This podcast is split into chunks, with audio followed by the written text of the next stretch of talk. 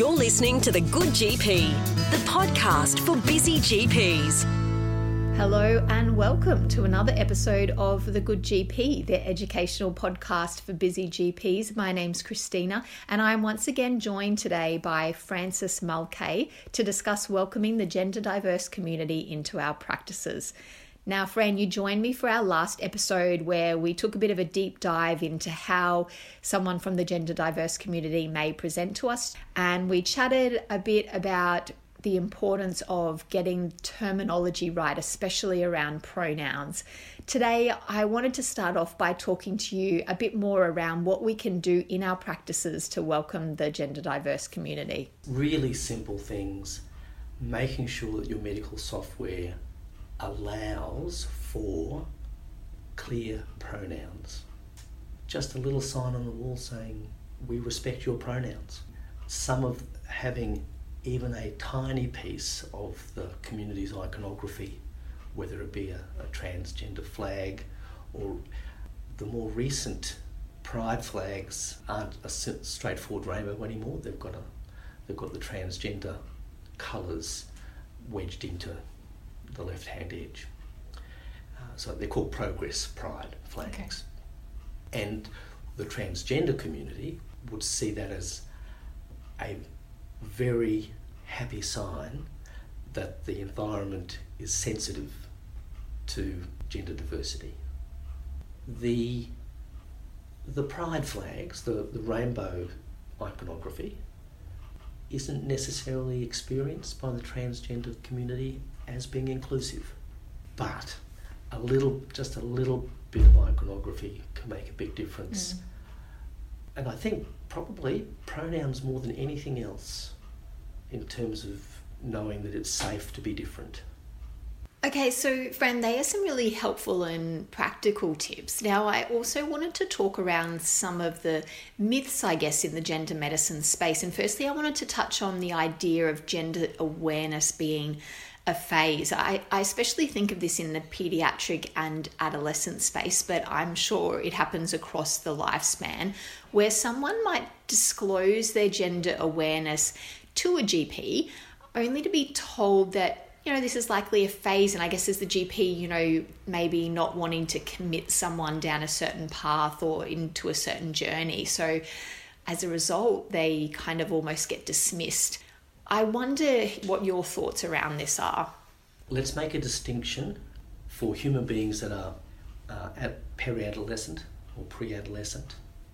It's a very complex assessment process and it is best done by one of the large team-based structures that focus on this because they don't rush at anything mm.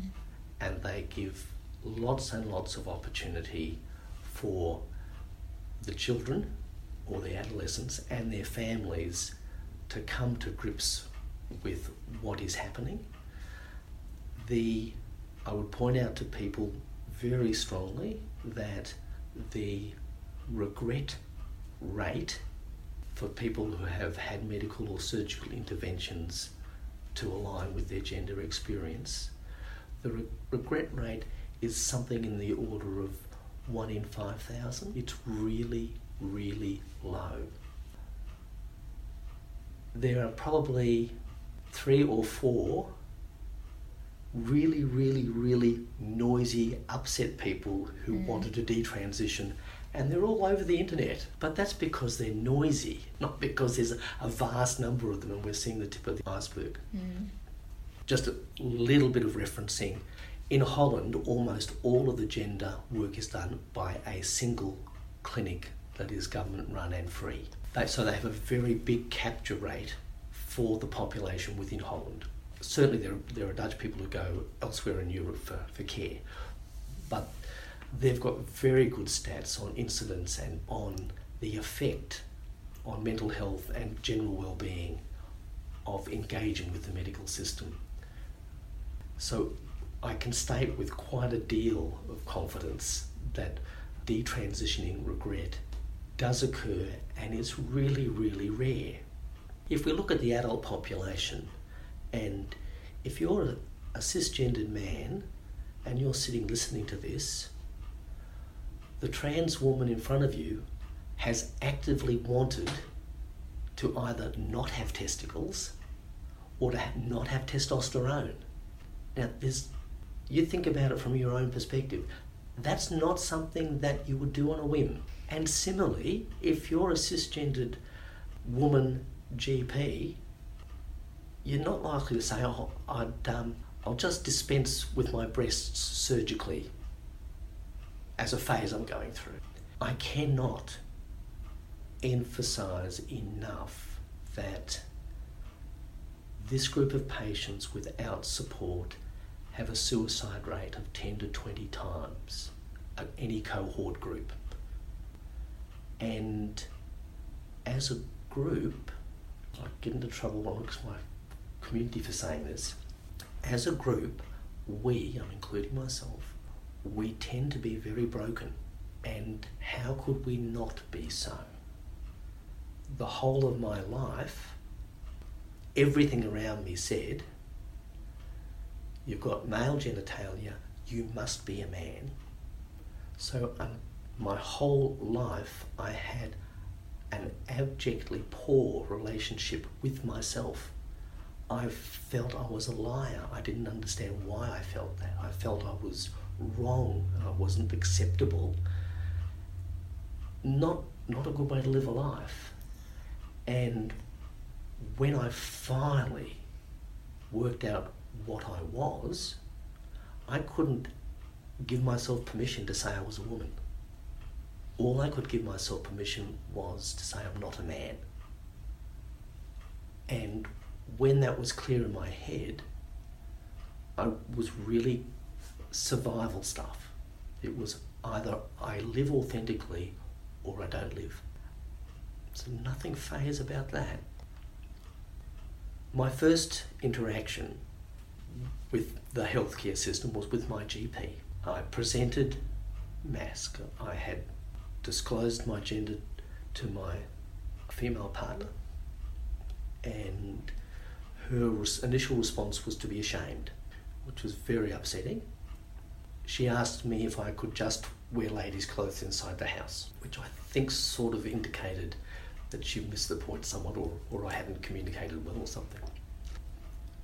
I agreed to present masc outside the house for a number of weeks while she educated her family. And that seemed to was a difficult compromise for me, but it seemed a reasonable compromise. So I presented to my GP in normal masc form and announced to him that I was my gender awareness had settled. I'm a woman, and that um, next time he sees me, I'll be presenting fem and you know, this is a I'm a GP, mm. so my own GP and I have a fairly collegiate relationship. This is this is not a, the, the usual power dynamic. He looked at his desk when I said all this and said, "I can't treat you." I was a bit gobsmacked, and then he said, "I can't treat you. It's my religion." So his conduct was completely unprofessional. There was no offer of seeing an alternative. There was no offer to provide a reference to someone who was skilled and empathetic to the area. My experience was to feel thoroughly wretched. So it's it's not just about believing that you have the skills to help. You don't have to have the skills to help. But what you will be actively doing harm if you're not able to acknowledge the reality of the position that person is in. And we're talking about something that's as fundamental as race to the experience of self. And I think the only other situation which I can see parallels in is an Indigenous Australian who has got a ginger beard. There's plenty of them. And, and they get the too white or too ginger mm. to be digi and that's clearly offensively destructive. Mm. And when I first came out, I had clearly had too much after five shadow to be the lady wearing the nice pearls.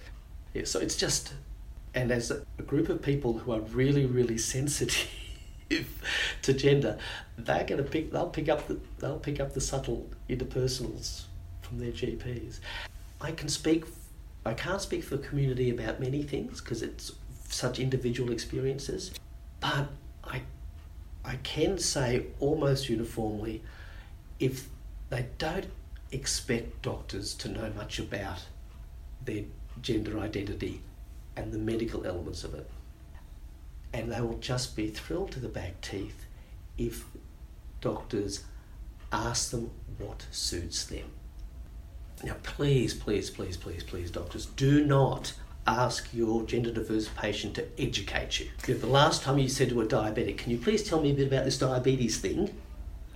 Doesn't instill much confidence. No, no. So you don't ask you don't ask minority groups yeah. to educate you about your privilege. But it's fine to say, I know very little about this, but I know people who do. Or I will find out. You know? And I will educate myself. Self, yes, and I will educate myself. But preferably, I mean, and I think something that I would like for GPs to be able to take away is to not wait for that patient to come to you before you start educating yourself. No. Um, you know, to try and take some steps at least to, to have an understanding before that even happens. So be a bit prepared when your 45 year old trans man comes to see you and they've got deep dyspareunia, then you've got to have a plan. How am I going to communicate about this person's anatomy? Um, when they said it hurts to have receptive sex, they're talking about anal sex or vaginal sex. Do they still have a vagina? Okay.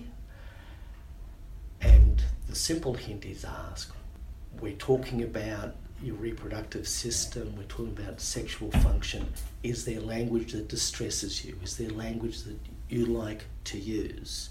And people who have been in transition tend, on the whole, to be fairly well educated, S- often self educated, and sometimes by Dr. No Fact Google, but mm.